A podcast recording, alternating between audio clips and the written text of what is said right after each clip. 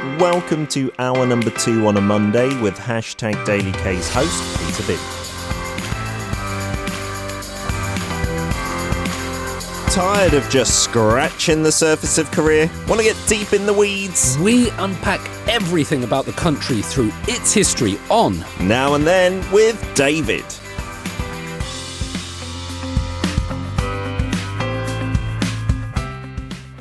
It's time to let go of any preconceived ideas that history is boring and difficult. Every Monday, we'll learn about various parts of Korea's history linked to perhaps everyday events, movies, current affairs with Dr. Professor David Tizard. Good morning, sir. Good morning, Mr. Bint. Great to see you. Good to see you as well. We're approaching peak spring season. Are you a flower man? Like to go to the festivals and the crowds? I'm assuming not. I've got what I call um kotingu, flower friends What? these days. Yeah. Gotchingu? Yeah, I call them I call them my flower friends, my kotingu. That um I don't know why, but as I get older, I've got a couple of plants in my house that I'm trying to Aw. keep alive Oh, and, and things like that. Sometimes they I put them in the background when I do the um the the radio, the live radio from my house To add some colour. to add some colour. Yeah, I like it. so. Yeah, little plant friends. Isn't that nice?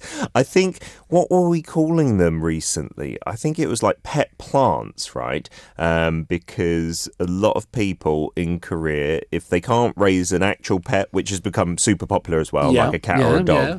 then having a plant instead as a companion for especially those who live alone is said to give you some kind of benefits, like mentally as well. Okay. Having a little plant next to you. Let me give you something else which is related to Korea. That in, you know, natural, maybe Buddhist, shamanist approaches here Yeah. in Korea, your plant is not meant to be taller than you. That's oh, bad luck. Really? I was told that by a, a young woman who studies horticulture here, uh, and she comes from a, a spiritual family, but your plant should not be taller than you. in Buddhist culture. I, I'm not sure if it's Buddhist or it's uh, or if it's shamanistic, but Oh, it was something that she told me. Really Don't make it bigger than you. She, she's a horticulturalist. interesting. So I'm guessing that applies to plants like in your house or, or within your home's grounds, rather than trees in general. Yeah, not, yeah, just trees. Because my one is coming up to sort of my shoulder to my jawline. So one of them's quite big. And I- Wow. I, I like, you know, that's what I decided to do. Yeah. Although the only reason I found out is because I, I, I asked her, I showed her a picture. I, I said, Soyeon, yeah. is this plant real? and she looked at me and she went, Yeah, it's real, David. I was like, Because I didn't really do anything with it, but it's going pretty Oh, well. wow. I wanted to make sure it wasn't plastic or Yeah. something. So I wasn't quite sure. I was still watering it with this thing. Yeah. And uh, she was like, Yeah, David, it's real. Some of the fake ones these days do look very realistic, so that might be a decent question. And question. some of the realistic ones look fake. That was That's my problem. true. Yeah, they look a bit plasticky. And then we did a story actually on the show. We're going off on a bit of a tangent here. How some people raise certain plants. The one that I remember is called like Monstera or something. Is the one that has a leaf that is rather big, Hmm. but it looks like someone has cut out little segments of the leaf. Wow. And those leaves, if they are in prime condition and they're very big, they can be sold for like hundreds of thousands of won as a like decorative piece. Oh, that's marvelous. So people were talking about like Shingmul Tech or something like that, where you invest in plants and they can make some money from them. Ah, It's not legally, of course. Yes, yes, we're talking about legal leaves in this case for sure. I think just for decorative Yes, yeah, purposes. yeah, Uh, interesting stuff. Um, we are going to be getting on to very interesting topic today. I must admit, I'll be honest, I've not heard of the person in question. We're going to do one of those episodes where it's a deep dive on a certain uh, figure in history. Absolutely. And so recently we did Andre Kim, the fashion designer, Mm. and how he was perhaps Hallyu before Hallyu, how he Mm. was this influential person that became successful around the world for his fashion. The month of March had International Women's Day, but it's also been called uh, International Women's Month. Mm. Yes, That's been I've heard that, yeah. Yeah, absolutely. And last week we did SM Entertainment and Mm-hmm. we looked at some of the history of K pop. So, being so well prepared and, and, and thinking deeply, I decided to put all of these together. Mm. And another big topic that ties this in actually at the moment is Korea Japan relations, which is every news article you can pick up Mm. At so the moment. much about it, right? Um, I thought, let's talk about Yun Shim-dok. Uh-huh. Yun Shim-dok, a female artist misunderstood by her generation, a pioneer of modern art, somebody who fell victim to convention and whose tragic ending to her life is still remembered today. Oh, interesting. That's really set things up nicely. I'm sure many people want to hear more. So, who who is Yun Shim Dok? Yun Shim Dok, she, just to be clear, so you've never heard of her, No. you said, but that's totally okay. She will be known to most historians of early sort of 20th century Korean history or the Japanese colonization hmm. period around there. She she is quite well known, so I, I'm not just plucking someone Sure. out of nowhere. now, Yun Shim Dok, she was born in Pyongyang, which is now the capital of North Korea. Mm-hmm. But when the, the peninsula was still one, when it was still Joseon, she was born in 1897 Okay. and her parents were devout Christians, and because of this, she was exposed to a lot of Western music through church naturally ah. From a mm-hmm. young age. She came from a big family. Her younger br- brother and sister they also majored in Western music, Oh. and she studied at various private schools, private girls' schools. Okay. So we know from her upbringing that Yun Sim Dok she grew up in a rather affluent family Yeah. because even back then she was attending school Hmm. and b it would have been quite a although we say it was a very religious christian Hmm. that would have been considered very progressive at the time that would have been seen as being very modern Mm-hmm. on the cusp of new ideas new ways of life educating the young women so she grew up with a lot of affluence and uh, opportunities and privileges Maybe a sign that they were more open to like the globalization that was taking part in certain parts of the world. Yeah, absolutely. Because uh, I mean, this was the age of imperialism. It was an age when East met West, even though sometimes the East didn't want to. you had ideas, you had cultures crashing together so very quickly, and, and she was living at that part of time. Wow. Okay, so that's how she grew up. Private girls' schools Yeah. in, in Korea, right? Yeah. And then she went to Japan. And, you know, we do it a lot on our Korean literature segment from authors of that time. Yeah. Lots of them went to study in Japan. And I think a lot of our listeners are a little confused. And to be honest, when I first heard about that, I was confused. Mm. Like, the story we often paint is how we were under oppression and, you know, it was a terrible time Yeah. for Korea. Yeah. There were many people, especially more affluent people, Mm. who were actually going to Japan and studying and coming back to Korea or Mm. living in Japan, etc., etc. There was there was a lot more.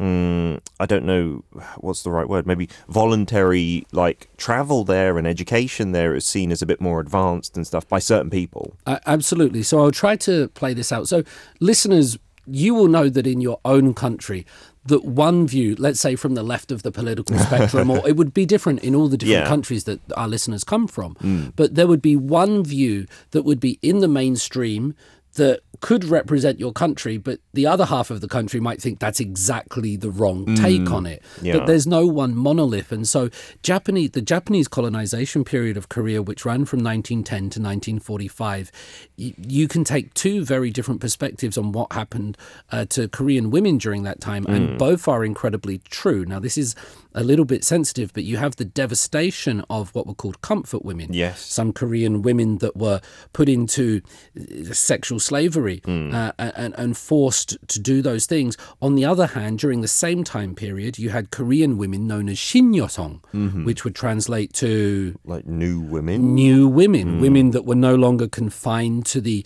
Confucian Joseon like ah. caste system. Uh-huh. They were allowed to now wear like wear skirts. They weren't allowed to have jobs and be educated.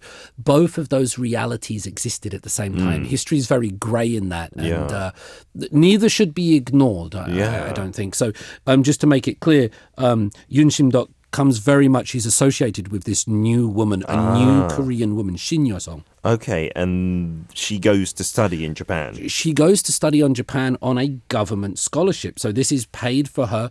This is Oh. trying to build relationships there. She Wow. goes and studies music. She's in Tokyo, uh, the capital of Japan, and while she's there, she encounters um, Japanese traditional plays, movies, culture, but also Western culture and arts. Hmm. And so she has this very global, cosmopolitan upbringing in a time when, you know, that wasn't necessarily possible for Yeah. many people. Wow. So getting that kind of global perspective Yeah, and then a very really important. Japanese centric one as well, studying a lot of Japanese styles Yeah, and yeah, yeah.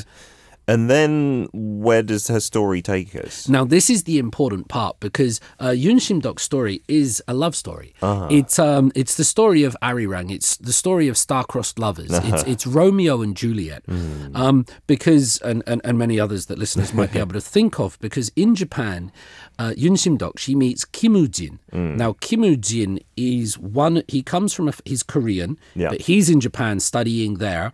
Um, he's from Mokpo, and his family in Mokpo is one of the richest families in the region. Oh, wow. Uh, and so he's this really affluent, upmarket, sophisticated, debonair.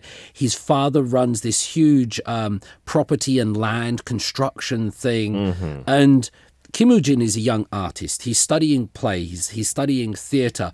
And uh, Yun Sim Dok and Kim Woo Jin, they meet each other and they're like, we love each other. That are sounds sweet. It, it is. How Kim Woo Jin, he's married. Oh, that's He's got one sweet. son. Oh, He's dear. got one daughter. He's the richest man in Mokpo, ah. but he's already married. And, and uh-huh. that early marriage is something we need to talk about in terms of historic culture. But they meet there 1921 and they, they develop this relationship, hmm. and that will continue until their eventual, uh, let's, let's go with the spoilers, until their eventual death together. Oh, my goodness. Okay, this story is really you haven't read to the end yet, have you? No, Pete? so this is no, of unraveling for you. I in real it. time. It's yeah. like Romeo and Juliet, really, really very much so.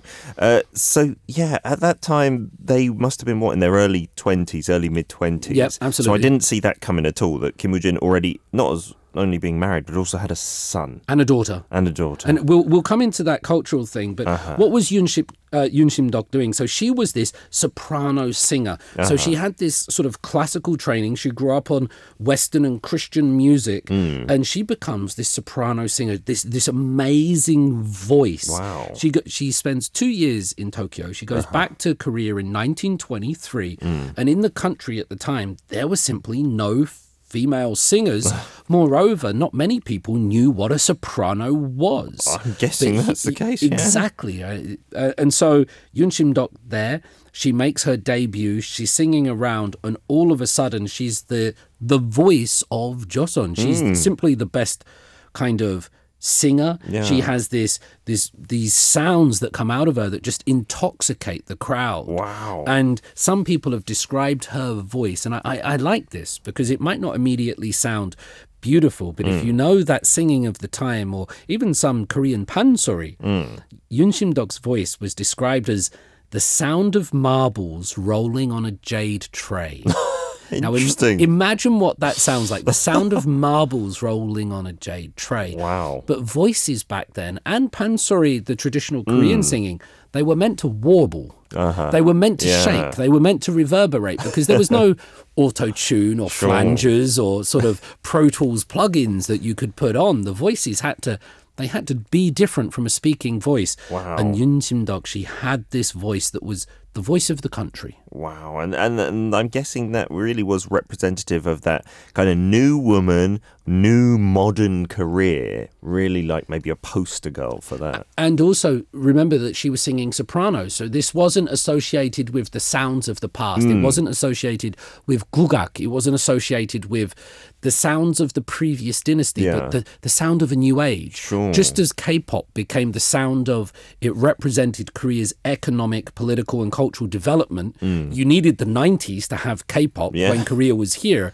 At that time, that was the sound that represented the future or the Sure. modernity for those people that were living here on the Korean peninsula. And, and she embodied it as a woman. and embraced by many, it Yeah. seems. Uh, we're gonna hear an actual like original recording of Yun Shim Dok. It's got. Uh, the noise quality, the sound quality isn't great because it's from back in the day, uh, but this is from her Hymn of Death, Sae Chammi.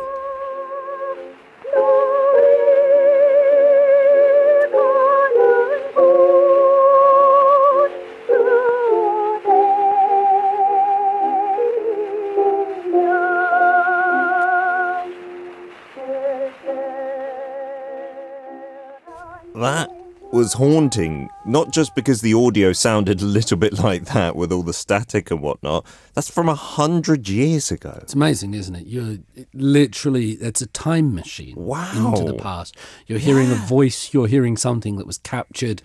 It's, it's, Sort of more real than a photograph, isn't it? That's Yun Shim Dok's voice. That's who we're talking about today.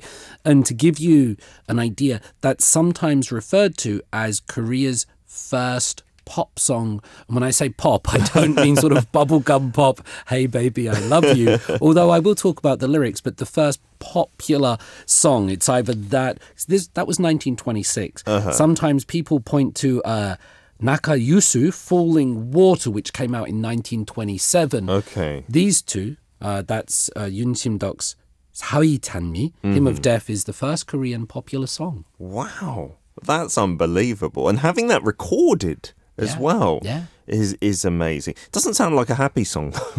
well, it's, well, let me tell you, Pete. It's called the Hymn of Death, and it's so important to the story. It, it's almost like it was written in a novel. Oh. Now, so Yun Shim Dok, she recorded that in Japan in 1926, Oh, late not in Korea, 1926. okay. She went back to Japan um, because they had the big recording studios there, and Hmm. it, it was part of a big album that she released. But that was sort of the lead track. Sounds just like K-pop artists today, Uh-huh. Yes. doesn't it? They- Yeah. they go to a, a studio and release the album. Now, she sang this song, and, and the lyrics do sort of glorify death. So, just to give you um, some idea, the second verse this world which is made of tears, is it going to end if I die?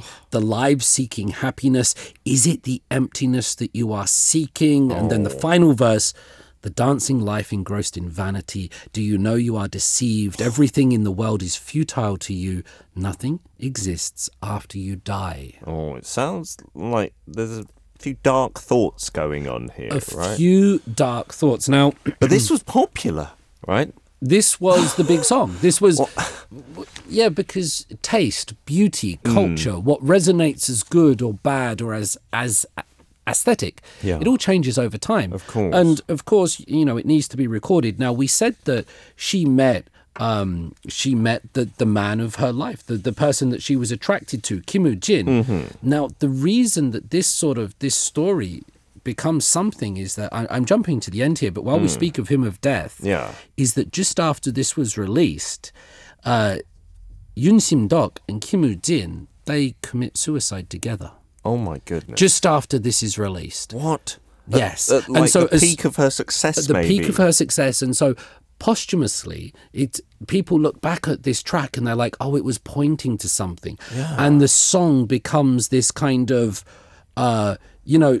They, they look to it for answers and it becomes really popular after this hmm. companion suicide. And it becomes a song that symbolizes in Korea the trend of free love the trend of and this is a new thing at the time please hmm. remember people falling in love with each other, not people being put together in arranged marriages, hmm. but the idea that you can be with someone out of love. Wow. This was a new thing, and this song symbolized it, and also the dangers associated with it. So some mm-hmm. people looked at this song and said, that's right. That's what happens if you disobey your parents and you try to follow love as the answer. Wow. And other people saw it as this beautiful expression of a new individual rallying against social norms and trends. I just want to make one last point about Yeah. this concept of love because in the past people didn't marry for love. Love is a new thing in terms of evolutionary thought. I can't remember the name of the French thinker who said it, but the idea is this if you'd never heard of the concept of love, you wouldn't fall in love. Mm. Wow. Really? That's his theory. Well, it's a, it's a well established idea, but because you see love played out in Disney movies and in K dramas, and Mm-hmm. You hear love sang about uh, sung about in songs, that you then act that out in your life. Just the Mm. way you shake people's hands and you say hello and you bow, you repeat the actions which the culture shows you. Yeah. The culture shows you love, right? Sure. And so you do it. But if the culture never showed you love, you would never love. Wow. You know, we think of that as so instinctive love, you know, in this day and age, but we learn most of what we do through our environment. I've never thought of that. Some people though. are going to think about love for a child or love for a dog, and that's a different type of love. Yeah. I'm talking about making the decisions in your life based on a personal feeling of love for a member of the opposite or the same sex. Yes. Um, uh, and doing it that because that's a new thing relatively. Yeah, because you know many many countries, not just Korea or not just other countries that are maybe more famous for arranged marriages. Most countries, I'd say, in in the world were doing that from hundreds of years ago, right? Setting up two people maybe to to unify two families, you know, or something like that, you know, for the good of their future and whatnot. Love would definitely not really be a big consideration then. In in some countries, we wear a wedding band on our left hand, and we we remain monogamous, and we have one. Mm. Yeah. Mm. I mean, that's a created culture because in other cultures, you, you might have up to four wives, Sure. or a woman might have many husbands. So it's all created. Let's very quickly let's talk about the end and how she Okay. met her demise. Yeah. and then we'll talk about some of the history in Korea at that time. How about that, Pete? Yeah, so sounds good. How did how did uh, Yoon Sim Dok and Kim Woo Jin come to their end? They were taking a ferry back from Japan to Korea Together. okay. together. And now remember, he's a married man. There's been a lot of controversies about Yun Shim Dok that she was um, maybe, you know, she'd had many other men Oh, in the past. okay. And so this was also a new thing, not a woman of being pure and chaste and virtuous, but this was a woman that expressed herself. Yeah. Um, they're coming back on the ferry, and somebody went into their cabin, noticed that it was empty apart from a letter, a, which turned out to be a will Oh. with some money there. And the people searched the boat. They searched high and high and wide. They could not find them until they realized that the two had jumped overboard, Oh my goodness. never to be seen again. So they weren't found. They weren't found, and that's really interesting because, you know, beyond death, there were eyewitness accounts of seeing them in Rome. Oh, and and they wow. were people were saying you must go and like you must confirm that they're dead. Uh-huh. It's just like Elvis, or it's just like other people that they won't accept Uh-huh. that these people were really gone, but they were. They were never. There were all these. You know, eyewitness accounts Uh-huh. around the world, but uh, Yun Shim Dok and Kim Woo Jin, they they went overboard on a ferry Oh, the height of her success, she'd just recorded the hymn of death, yeah. never to be seen again. I've got to say, I'm on board with the conspiracy theories here. Sounds like they ran away. You know, why would they commit suicide? But It, it sounds like a movie, though, doesn't it? It sounds like like this Netflix or, or Flix drama. it could be for sure. Surely this must be in, put into a film. If it hasn't been already, a Korean film based on this would be unbelievable. I Yeah. feel. Wow, wow, wow. That story still like would pique everyone's interest today, let alone back then, the height of her success. And whatnot. remember, because this is with a pop star Hmm. and with an incredibly wealthy man, the man was also married. It was the first time that a, you know, a Choson person, a Korean person, had committed suicide on a ferry because of love. Wow. It was just all of modernity rolled into one because they didn't have modern uh, ferries before. They didn't have love. They didn't have pop stars like this. Wow, it's all of that coming together. This is Yun Shim Dok, her rise and her fall, and everything that she encapsulated as a pioneer who was outside of social and cultural convention. Hmm, at that time, right? Even today, yeah, that would grab the headlines, I feel. Welcome to Arirang Radio, If you are in Jeju, 88.7 in Jeju City, 88.1 in Seogwipo City. 101.9 in the Daejeong area. Arirang Radio.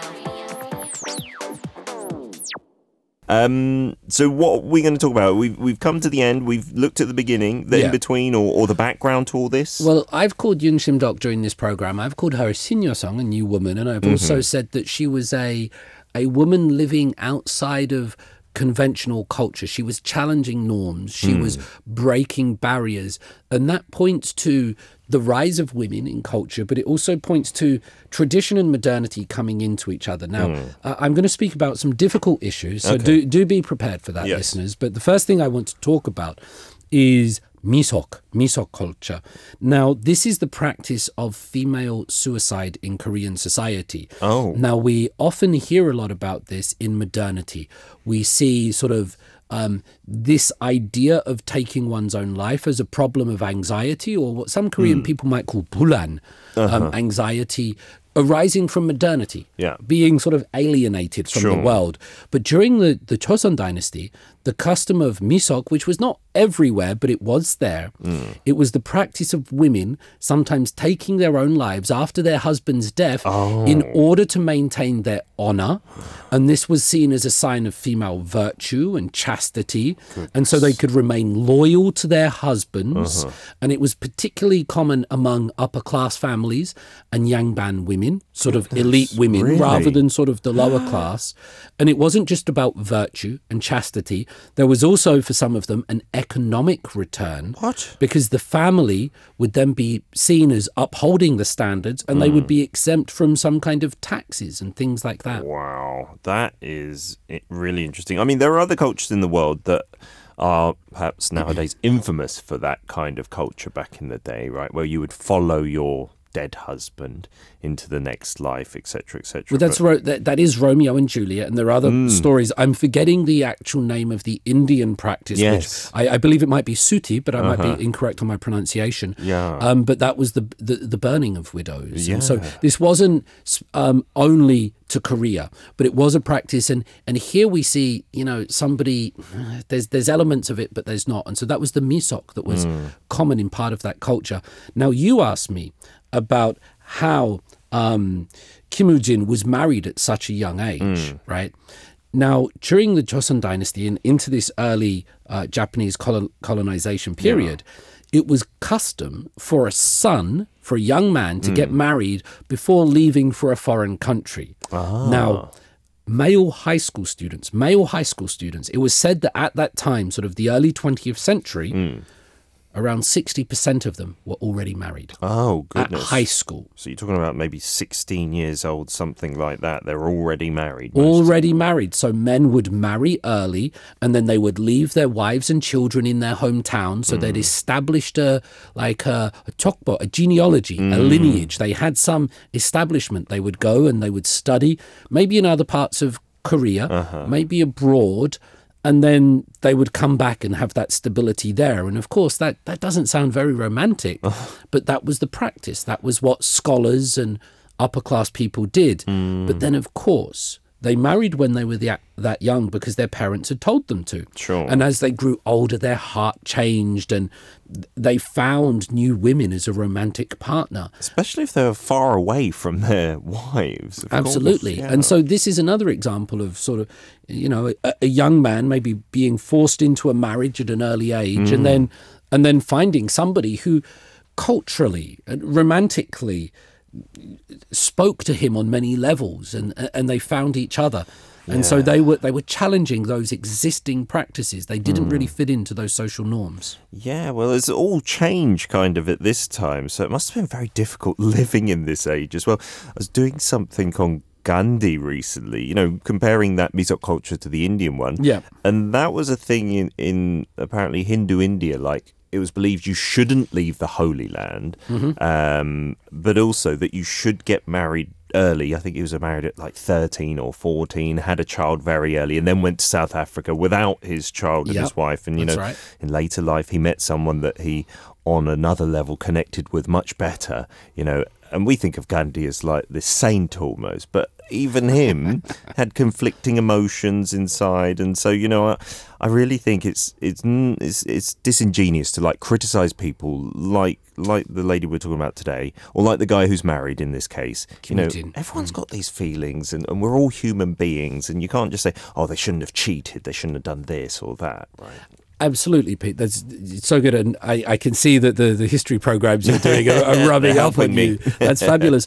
But here's a I, I agree with all of that. Let's add one more point Mm. that the social norms, customs, and mores, morals that we have today might be different in a hundred years. Mm. Just as we look back at some of these, and this is why history is so important because you think that the way we live today has been the way people always live. So when you look back at Yun Shimdok or Gandhi or whoever it might be, we often an- anachronistically, out of time, judge them by today's Hmm. Yeah. standards. But we have to remember those standards were different, and that when we learn that. We also realize that the standards we have today Hmm. might be looked on differently by people in 100 years. They might look back at us and go, oh, wow, you did it like that. So, just to, to wrap this up, this one part is that dating first appears as a term in Korea in sort of like 1910. Oh, around the Japanese occupation time. Y- Yeah, and just around modernity time, hmm. just about this time that you're not born into a caste, you're not hmm. born into aristocracy or slavery, but you're someone new. And so when you hear about dating and, and gender and fertility rates and all of these things that dominate the modern conversation, you have to remember in terms of evolution, hmm. Korean people are still getting used to this idea. It, it's a new idea, and if you expect things to be smooth, you don't understand the course of human history. Yeah, and again, each country is, you know, a different point in that evolution, in their history, and we might also be on different paths as well. So understanding each other's point of view. I like that view, Pete. That's very good. That's very important, but very difficult, I think, instinctively for Yeah. many humans, right? Um, tell us more about Yun and maybe some rumors that circulated about Yeah, her. and so this is where you know um, we might get elements of misogyny, or we might get elements of society not being necessarily ready for Yun Sim-deok. So the soprano singing and the, things like that. Let me just make this point: something that it didn't really pay her much money. She she also had to take care of her parents, her siblings. So she transformed from soprano singing into popular culture, and so she started doing uh, the songs that we've heard, they wouldn't be considered the soprano thing that she wanted to initially do, but she becomes a popular singer. She records songs To make some money, I guess. to make some money. Okay. She also tried to do movies. She tried Oh, to, wow. to to go on camera. She appeared in operas. And she was really trying to find her place in the world. And, Mm. you know, TV, uh, sorry, movies and operas and popular singers and sopranos, this was all happening during that colonization period, remember? Mm. So it was very much a, uh, a, a unique experience. Mm. But because of all this, Yun Sim-deok, she was known as, and I asked our producer about this, Mm. like a, the word was a walnyo that they used at the time. Uh-huh. And this was somebody bright, cheerful, upright, somebody that exuded confidence, Ah. somebody that sort of maybe in Korea they always say, don't cross the line of our relationship, don't step over something, Uh-huh. Okay. right? She- was a modern woman. She didn't want to be silent and chaste Yeah. and virtuous and hidden and and confined to certain boxes. She she went past that and she also had a very striking appearance and so during her performances some people loved her but some people said that's new that's weird and there were edgy. witch hunts against her. Oh, really? That is a shame. She was maybe, you know, born in the wrong time, perhaps. You know, there are some people in history where you think, wow, they wouldn't be out of place in today's society, kind of thing. Uh, and maybe it's just, I think a lot of life is about timing. You know, Maybe, she was in a born different in the right time to set the path for people to follow eventually. Yeah, And, yeah. and- that people today stand on the shoulders of Yun Sim-deok, Mm. whether they might be uh, the young women of aespa or New Jeans or, or, or whoever else is doing something all around the world. But Wow. without Yun Sim-deok, who knows where things might be today. I hope like some modern K-pop stars do know about her, right? And and maybe look back to her life and, and think how difficult it was back then compared to today, Well, perhaps. I, I know for an example, Jennie from Blackpink keeps tabs on me and what I'm doing. So There I'm you sure she listened to this show and all the other K-pop stars. They'll they're following you as well. So Spread it around, come on. Uh, thank you, David. That was really intriguing hearing her voice as well. We'll see you again next Monday. see you next week. Thank you very much, everyone.